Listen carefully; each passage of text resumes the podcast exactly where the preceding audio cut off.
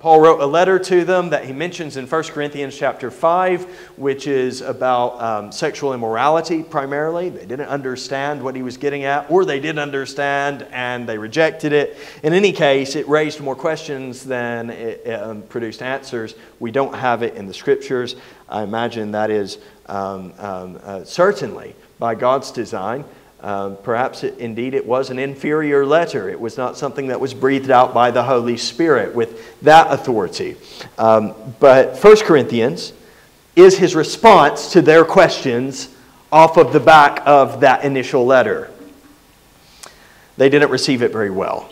So Paul made a visit to them, which he refers to in 2 Corinthians chapter 2 as a painful visit and he talks about how um, uh, that, that visit did not go well, and he had to put some space between him and the church. And then he wrote a third letter, which he says he wrote with anguish and with tears. And they did receive that letter. Many of them repented, and there was an effort at reconciliation, and that's why Paul responds with Second Corinthians, which is basically him assuring that church it's okay. I forgive you. Because God has forgiven me in Christ, and He's forgiven you in Christ. We should be reconciled. And that's at one level. But then as the letter goes on, you see that there were still people in the church that did not like Paul. And it was a little more than just they didn't like Paul and it's that sort of personal beef. But it, it, it was really that they did not submit to Paul's apostolic teaching, that he was not a, a, man of good character, that he was not a man with spiritual qualifications. And so they, they rejected him. And by rejecting him, they called into question everything that he had preached in their midst. They called into question the personal counsel and discipleship he had done among them, called into question two letters that we have in the New Testament, which we affirm as scripture breathed out by God and profitable even for us today. So he has to deal with that. He has to address that, even though it's quite unpleasant. And we might look at that and read that, and we're like, oh, this up and down. And, you know, it, it, in, in these days of um, quote unquote cancel culture, and um, probably one of the most overused words uh, is toxic. Um, and you know everyone's talking about you know something or someone being toxic and i'm going to to, you know, cancel that person or that place or that thing or I don't I don't need their toxicity in my life and so I'm just going to burn bridges and I'm just going to walk off and do my own thing. Paul could have done that. But repeatedly through these letters, he, he, he speaks to them as babes in Christ. He speaks to them as brothers and sisters. Second Corinthians seems at first, and hopefully less so after this morning's message, but all over the place in some ways. And one minute, he says he's boasting in them and he's rejoicing in them, and then the next minute, he's, he's, he really seems like he's unloading a bit. Why would he even take the time? If, if, they're, that, if, if they're causing him that stress, that, that pain. And it goes back to what we read to the beginning, really. Course, we could say it goes back to the work of the Holy Spirit in Paul in saving him for himself. But remember, Paul knew these people. He worked with them. He loved them. He baptized some of them. He's very uh, quick to say he did not baptize many of them in 1 Corinthians, isn't he? He was like, oh, I, I baptized none of you. I did baptize this guy. No, oh, that man, that household a few others probably, but um, you know, he, he had a relationship with them. And I'm sure that that made it very difficult, uh, even more painful, when there were uh, problems um, between him and them. That, that, that was sad. That, I know that weighed heavily on him. It must have done. But he endured, I, I, I would say, yeah, we could say because of them his love, his affection, his investment. But could I suggest to you tonight, he endured, he persevered in ministry to that church for the same reasons that we should persevere in ministry where God has us. Not because of people, not because of relationships, not because of friendships or how we feel or how we don't feel, because all of that can change. All of that can be temporal, and emotions come and go, and there's thoughts that are here and then they're gone, and all sorts of stuff that can just change. But one thing doesn't change, and that's the faithfulness of God. That's, that, that is God Himself at His very heart, His nature and His character. We endure, we persevere because of God and because His Word never fails, His Word never changes. It is um, uh, you know, in the same way that it said that Jesus is the same yesterday, today, and forever, we know that the Word of God changes not. Let's read from Acts 7, uh, sorry, Acts 18. After this, Paul left Athens and went to Corinth. And he found a Jew named Aquila a native of Pontus, recently come from Italy with his wife Priscilla, because Claudius had commanded all the Jews to leave Rome. Just pause right there for a second.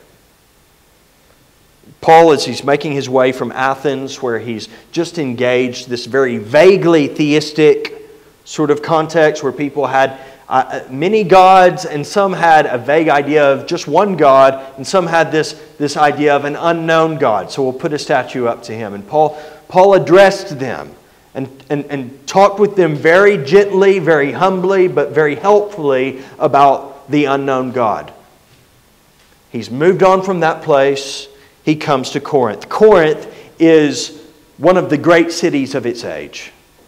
Uh, I've not been watching much of the Olympics, uh, the Winter Olympics that are going on. In fact, somehow it totally missed me that they were uh, about to happen until I saw a lot of people talking about the opening ceremony. And I was like, somehow I missed that. Used to, I would have, I would have been there locked in. But, you know, life and responsibility makes that sometimes a little more challenging.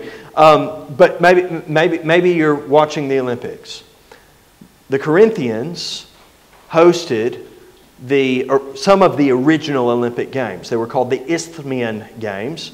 Um, and uh, this was a massive sporting event that much of the Greek world would flock to. It was a place of great competition and um, uh, a place where all sorts of um, impressive things were happening. But also it was a place where a lot of bad things were happening. There was wicked philosophies. I talked about some of that this morning. You know, philosophies like the Cynics and the Stoics, the sort of eat, drink, for tomorrow we die people, the uh, sort of, oh, I can be indifferent to suffering, be that my suffering or your suffering, because this life, this body, this, this flesh prison doesn't matter. Uh, all of these you know, different ideas. You have a man who um, was in Corinth who um, um, basically spent his days totally naked um, his home was a bathtub of sorts uh, in the street, and um, um, he spent his time um, engaged in public acts of indecency, whether that um, um, meant of a sexual nature, of a toilet nature. He was known for that, and people flocked to him for his wisdom, which is fascinating. But that was the kind of place it was. He had apparently nice philosophical things to say. And so uh, all of this was sort of a gimmick to hook people to his teaching. And it was the outflow of his teaching because none of this matters. And there was also idolatry.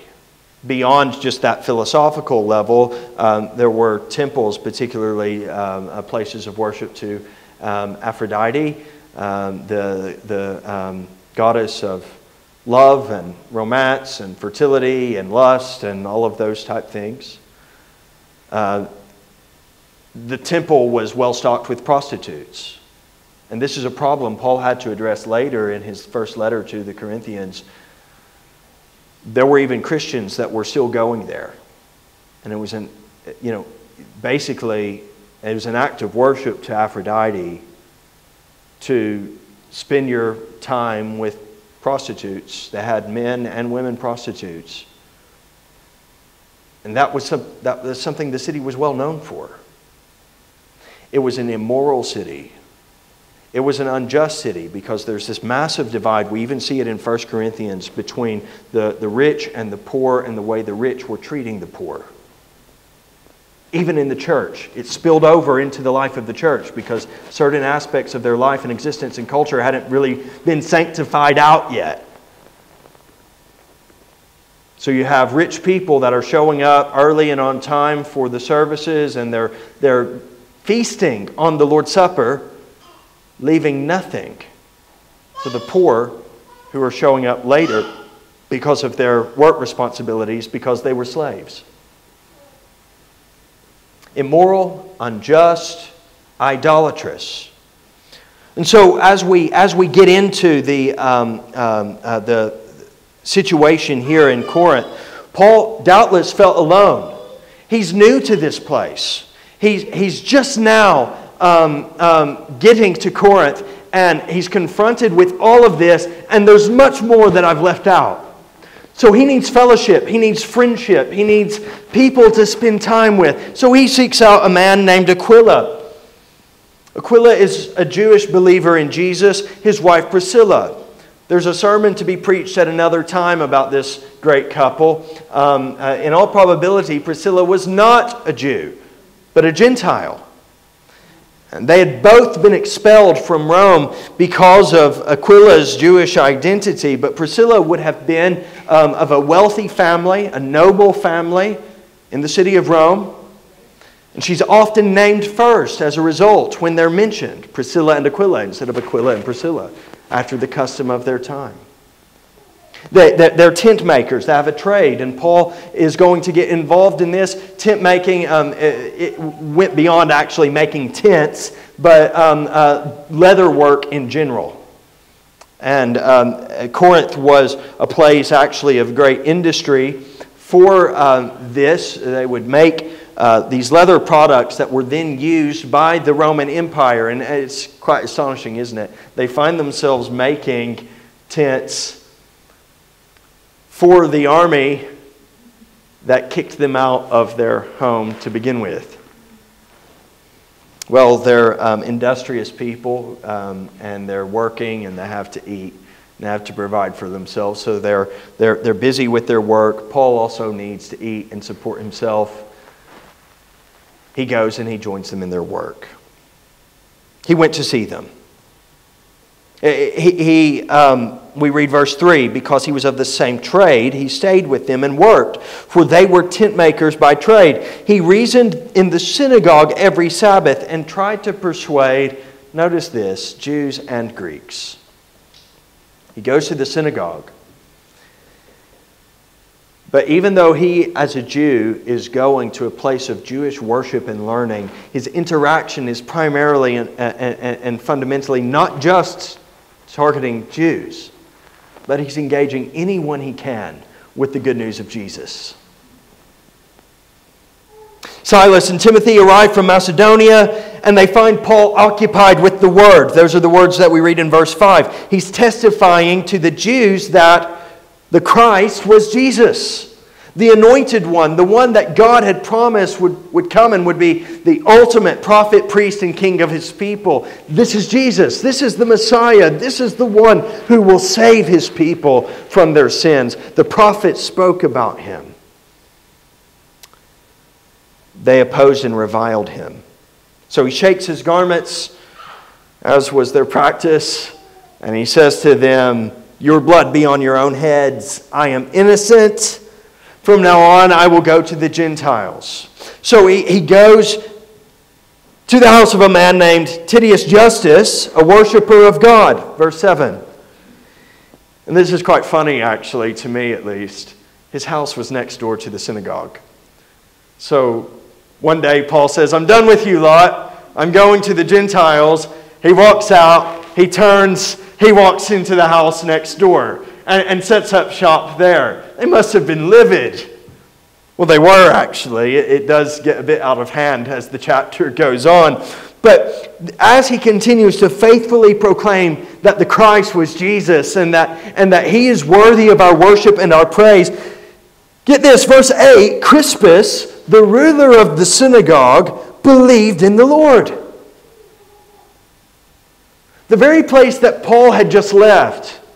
The very place that, that he said, I'm done with you. I'm going only to the Gentiles now. I'm fed up with you lot. He goes next door, begins preaching Jesus, and the ruler of the synagogue, the teacher, the rabbi, the one who presided over things there, the one who handled the scrolls and all of that, the ruler of the synagogue becomes a, follower of Jesus and his entire household. Many of the Corinthians hearing Paul believed and were baptized. And so you have this, this church that's from its earliest days made up of Jews and Gentiles, rich and poor,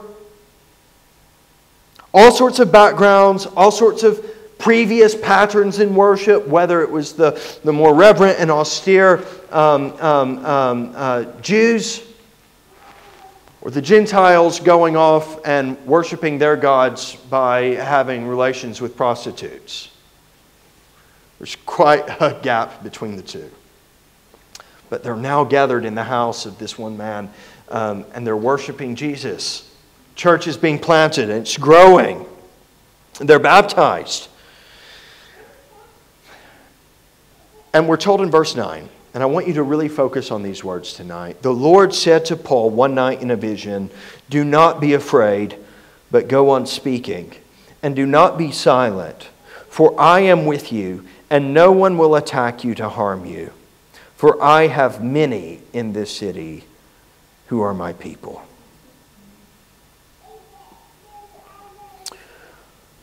I simply want to encourage you with four things. First of all, you have reason to be afraid. Don't be. Notice I did not say you do not have reason to be afraid. I said you do have reason to be afraid. Don't be. There's a difference. There are some people who their approach to fear is you don't have reason to be afraid, so don't be. It's actually all okay. They bury their head in the sand. They adopt that stoic disposition of there's nothing wrong, there's no problem, I'm indifferent to suffering. But that's not what's happening here. You see, the Apostle Paul had reason to be afraid. We've already read that when he was preaching the gospel in Corinth, already a scary enough place, this big city filled with immorality and injustice, built on the foundations of idolatry, Paul could have been afraid of that. Just everything that's growing out of that culture. But when he begins to proclaim Jesus Christ and begins to proclaim the good news of the kingdom of God, they oppose and revile him. Now, th- this is going to be stronger. You have to understand, this is stronger from that person who says, I, I don't really want to talk with you about that. That's hardly reviling you. Or that person who, who, you know, they take a tract from you and they throw it on the way. That's not really opposing you, okay? Or, or someone, someone um, you know, that you're, you're, you're trying to engage at your workplace. You know, you want to read the Bible with them or something. Maybe you get started on that. You read the Bible and they're like, yeah, uh, I, am not really enjoying this. I don't really like this. I don't like what Jesus has to say about sin, and I don't like what he has to say about that particular sin because I, I just don't, I don't like that. It makes me uncomfortable. I think it's prejudiced. I think it's, um, uh, you know, I, I don't like this. I'd rather not meet with you for. That's really not quite the same thing. Paul is aggressively opposed. And not only is he aggressively opposed, but he is aggressively opposed in the context of a system that is there to enable such opposition. Just at the local Jewish level, the way uh, the Jewish law was enforced within the synagogues and so forth, Paul is opposed and reviled to the point he has to leave. He's being gracious and kind and gentle and faithful and strong as he proclaims Jesus, but they do not believe that the Christ is Jesus. They violently oppose him and revile him. They seek to defame his character, they seek to defame his qualifications, they seek to defame his Christ. So he leaves. Later on, actually after the Lord came to him in that vision, we're told that the Jews made a united attack on Paul and brought him before the tribunal. So, going beyond even the um, immediate system of the Jewish synagogue, they have taken him to the tribunal of the city of Corinth when Gallio is proconsul, and they have asked this Gentile proconsul to pass judgment on what Paul is doing. No, there are varying degrees to which people will in our city suffer for faithfully holding to biblical teachings, faithful Christian doctrine and practice. I understand that. But let's not kid ourselves and, and fall into some sort of you know, victim mentality that we have it so bad. Very few of us really know what it is to be opposed for our faith. We might know what it is to be opposed for other things. There may even be some things that are sort of attached to our faith, or we feel they are. We interpret mere disagreement sometimes as opposition, rejection as reviling. But this campaign that Paul is subjected to is far more severe than what you and I are familiar with. We must be honest about that. And um, as, we, as we see what Paul is, is going through in this context on, on the left and the right, opposition, Jews and Gentiles, rich and poor, all ages, all stages in life, all different backgrounds, involved in, to varying degrees in the city's idolatry, immorality, and injustice. God comes and speaks to him and says, Do not be afraid. Why would God say, Do not be afraid? If he didn't know that Paul was afraid. Paul was afraid. You're like, I, I think you're reaching a bit. I think you're just, that's conjecture, speculation. Well, actually, Paul says very similarly in uh, 1 Corinthians when he wrote them sometime later in chapter 2 of that letter. When I came to you, brothers, I did not come to you proclaiming the testimony of God with lofty speech or wisdom, for I decided to know nothing among you except Jesus Christ and Him crucified. And I was with you in weakness and in fear and much trembling.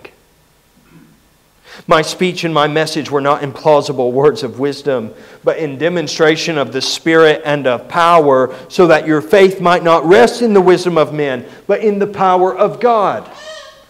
So he was afraid, but God came to him, and God spoke to him one night in Corinth and said, Do not be afraid.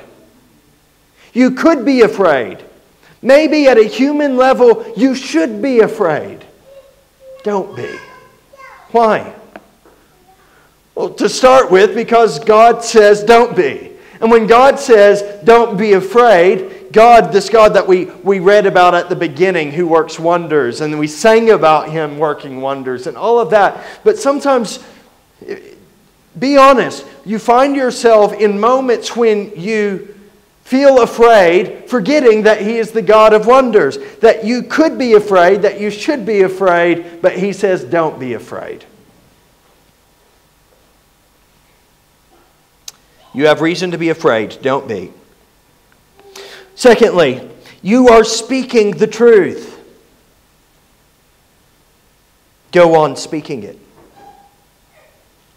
Do not be afraid, but go on speaking and do not be silent.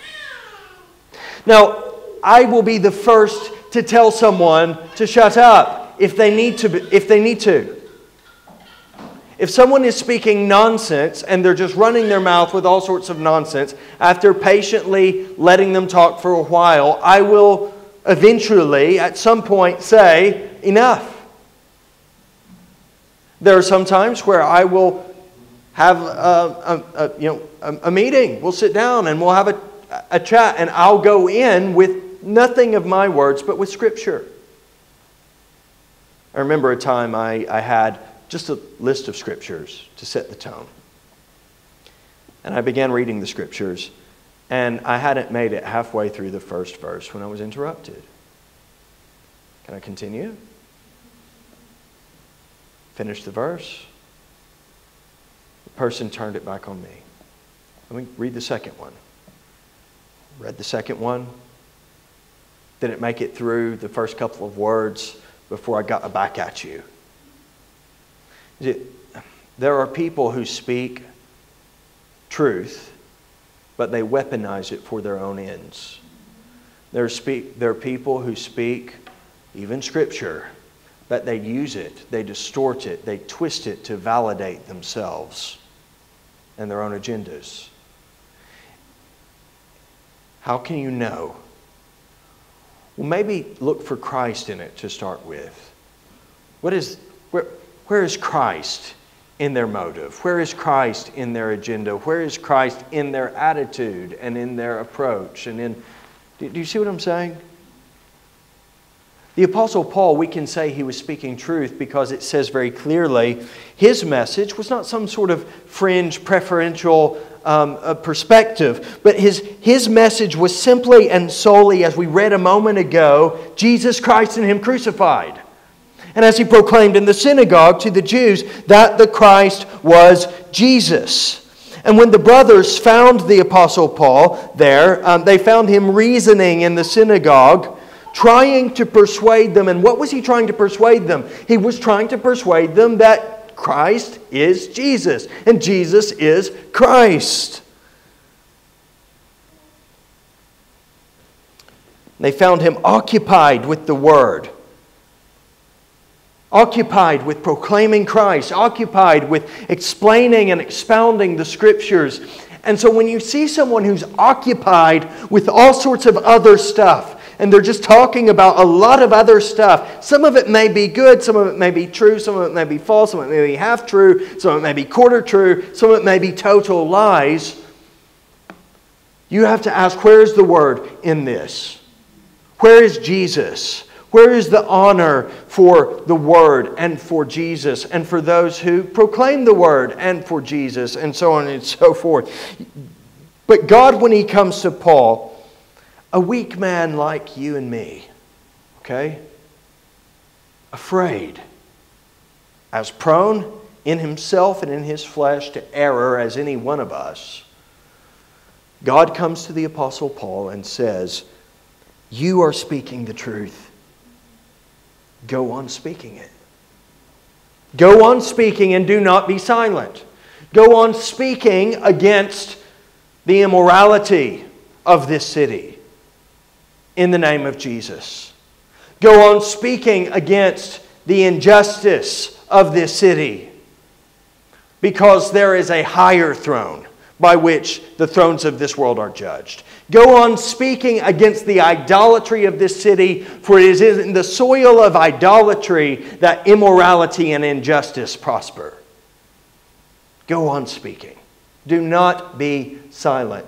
Every now and then, you, my brothers and sisters, need to hear the words of the Lord again to you. If indeed you are speaking the truth, go on speaking and do not be silent.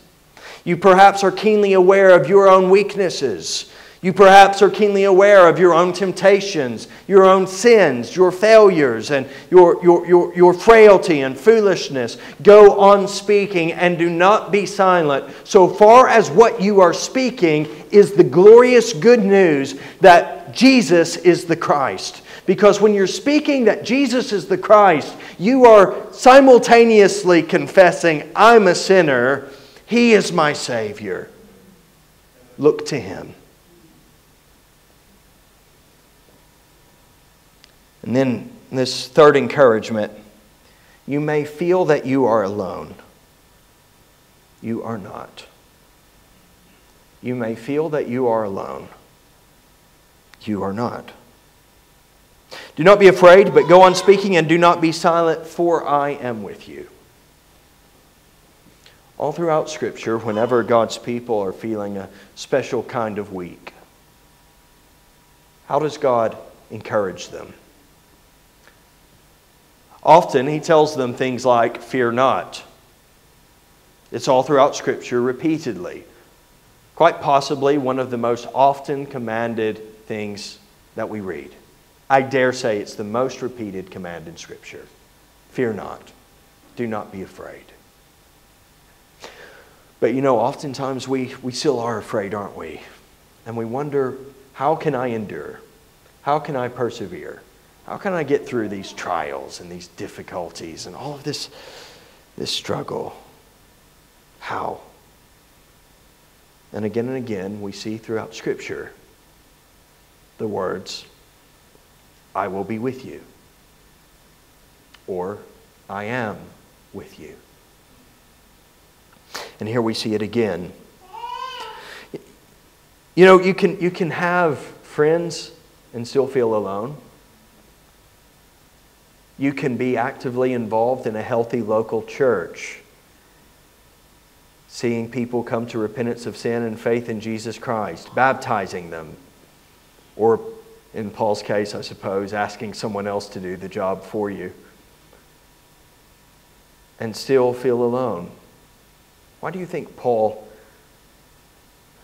heard the voice of the Lord that night saying, do not be afraid, but go on speaking and do not be silent, for I am with you. If he didn't, if there was not something within him that in those moments wondered if all of this was just going to fall to pieces, if perhaps it was just going to implode, the whole project was ultimately going to be a disaster, I am with you. Imagine Paul going out of his accommodations. Maybe he's on his way to the, the studio where they're making their, their tents or leather works or whatever, and he's, he's in the street. And he sees these people spouting their philosophy. And all these people that seem to be engaging them and listening to them, seem to be flocking to them, liking their stuff, talking with them, soaking it all in, sharing their message. And here he is just on his own, going about his day. Does anyone on this street believe in Jesus? In this moment, in the airspace that I am sharing with however many hundreds of people on this road, am I the only person breathing, who is also breathing praises to Jesus Christ. Do you ever feel that way? Walking on Wood Green High Road, for example, at any given moment, wondering, Am I the only person who knows God personally and who has right relationship with Him in Jesus Christ? Who's like standing on this pathway? Is there anyone else? And signs of idolatry all around us. Immorality, if you have the displeasure, as I did, to walk through um, this alleyway here um, earlier in the week and uh, see a, a homeless man having sex in one of the alcoves, deeply distressing. You know, it's like there's man and his children walking by.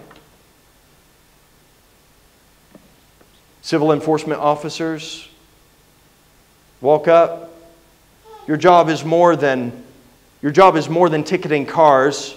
Can you please sort this out? They just look. They walk on. I'm sorry, are you not going to do anything about this? This is an act of public indecency. Are you going to call the police? Are you going to, I, I, you know, it's your job. You're here, you see it. They look down the end and they see a man parking illegally and they start running in that direction. What? Immorality. I mean, I just chose something very flagrant that, that colored my um, perception of things this week. But the stuff that goes on behind closed doors, the stuff that people get up to, the stuff they consume, the stuff they think. Once you get back, once, once you get all of that could be just no more, right? Still, people are immoral in their hearts and their minds. Injustice. As some people are made poor, kept poor they try and they fail to advance. They look hard for opportunities and they just can't seem to. And there are people who do. And they do struggle. And there are some in our congregation who have really struggled. And it's not be, for, for want of trying. And at the end of the day, you have to ask questions about whether they were ever meant to succeed in this city. Meanwhile, we pray for countries like we did um, uh, this morning and, and, last night that are um, completely surrounded by like the fifth largest army in the world. And the country isn't a little country, but the country that's surrounding them is much bigger and much stronger. When we look at this and we see our brothers and our sisters crying out, wondering what's going to happen crying out for help, crying out to God, do something, turn this evil away. And we wonder,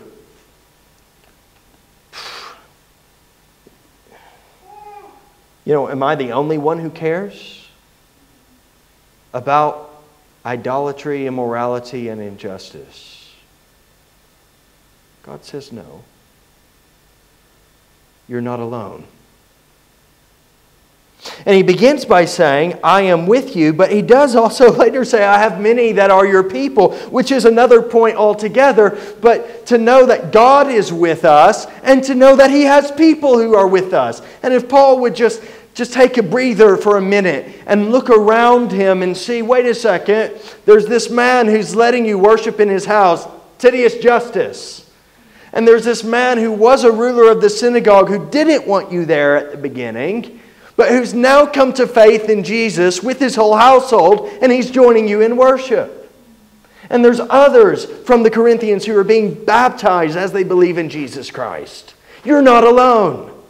And it's, yes, it's great comfort to know that there are other brothers and sisters and that we're in a family and we're in, a, in one body together. But it's an even greater comfort to know that the Lord God of hosts is with us, whatever happens. I am with you. And, and, and then he says, No one will attack you to harm you. Back to that first point, you have reason to be afraid. There are people that will or could or would want to harm you, but because I am with you, no one will attack you to harm you. Those people exist, their emotions exist, their anger and hatred exist but they will not prosper against you. Why? Because you're not alone. Even if you feel like it, do remember that. I, I, know that there are many brothers and sisters who sometimes struggle with, with seasons of despair, seasons of darkness, of discouragement. You are not alone. God is with you.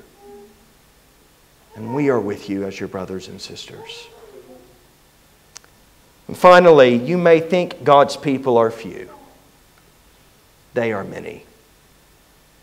You know, sometimes um, uh, uh, there's, this, there's this attitude that people have, and they actually, it doesn't seem like it's a great thing, but they, they hold to it of sort of the, the sort of we are the few you know, we are the, the chosen, and the way is narrow. And they emphasize all, all of the things in the Bible that emphasize um, smallness.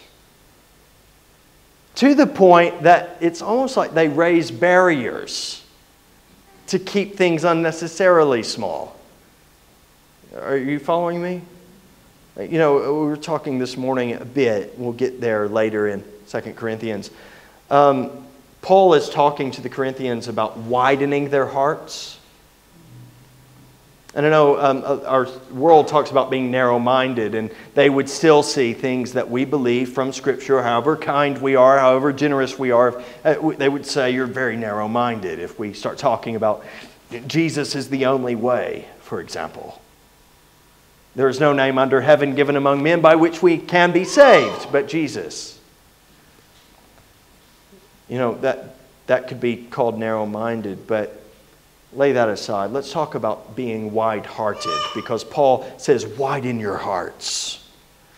That is, have generous hearts, charitable hearts, hearts that are open and filled with, with, with love for God's people, and not just those who are God's people now, identifiably so, but that those who could be.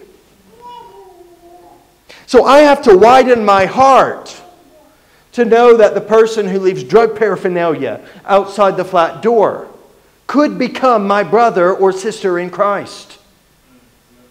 I have to widen my heart when I, um, I walk through the alley and see what I can never unsee. To know that one day the person committing public indecency and immorality and a whole host of other things that just were distressing that person could have the Holy Spirit of God get a grip on their life and change them and save them. I have to widen my heart that that person could walk through and before they're saved could start attending. I have to widen my heart that the um, scores of alcoholics that I interact with throughout the week will find not only sobriety, but salvation in Jesus Christ.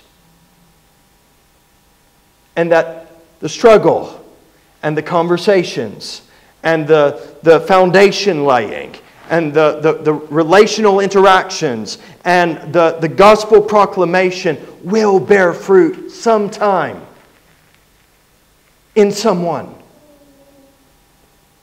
Widen your hearts also. You may think God's people are few. And sometimes I wonder if we would rather it that way. It's easier, is it not? A few weeks ago, when um, we had uh, the family testifying of their salvation and going into the waters of baptism, a week before that, in fact, I warned the church of satanic attacks, did I not? I said, and it's not the first time I've said that sort of thing, but I really felt prompted to say that. And it has happened. Really little things in some ways, and then some less than little things. That, um, just unpleasantness. Sowing seeds of division and hatred and resent and backbiting and turmoil and opposition and disagree. It just, what's going on? Well, we're not, we're not we're not blind to Satan's devices. As we grow, as God continues to bless, we're, ra- we're waving a red flag to a bull. And yet, you know, it's worth it. Just take a step back, it's worth it. Growing pains, some teething issues once, once you were like one of the little ones here, squalling, crying, or something, it's unpleasant.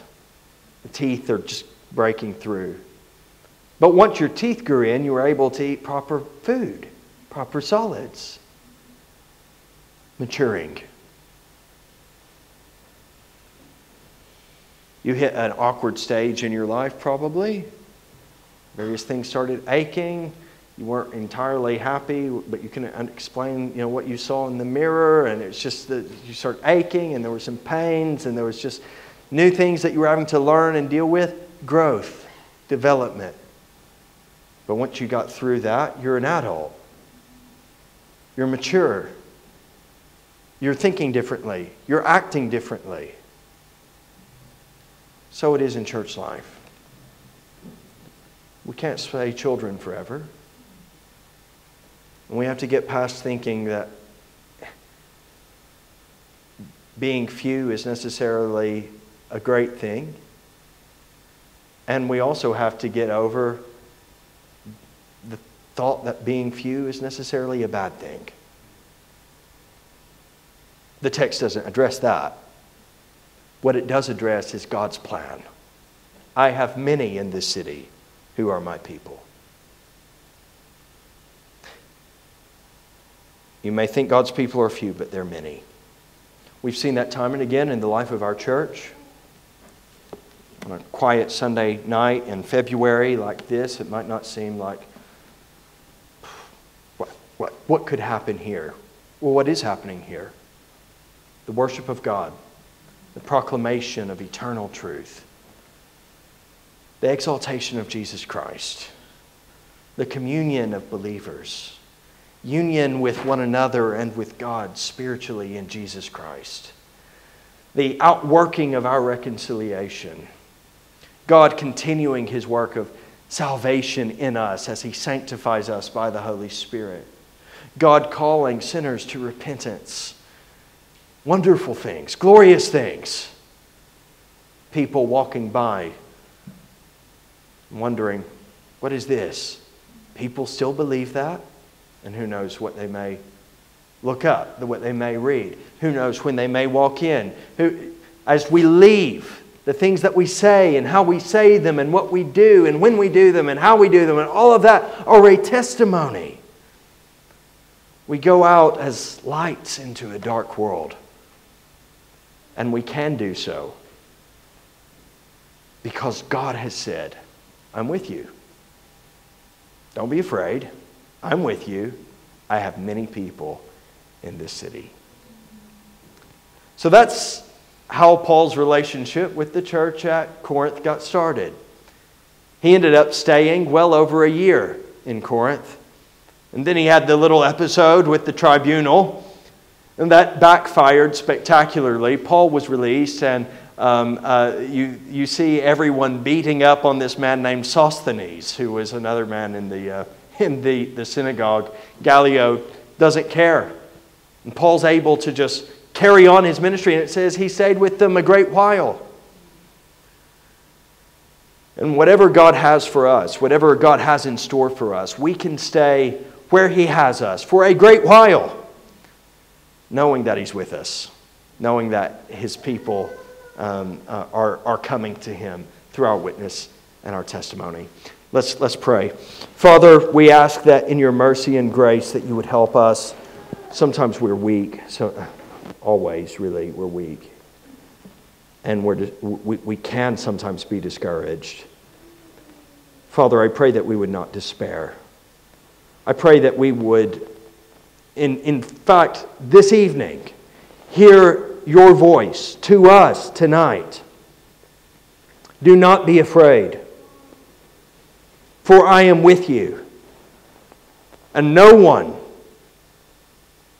who is your enemy will hurt you. Keep speaking, do not be silent. I have many who are in this city. Lord, may we hear that tonight. In Jesus' name, amen.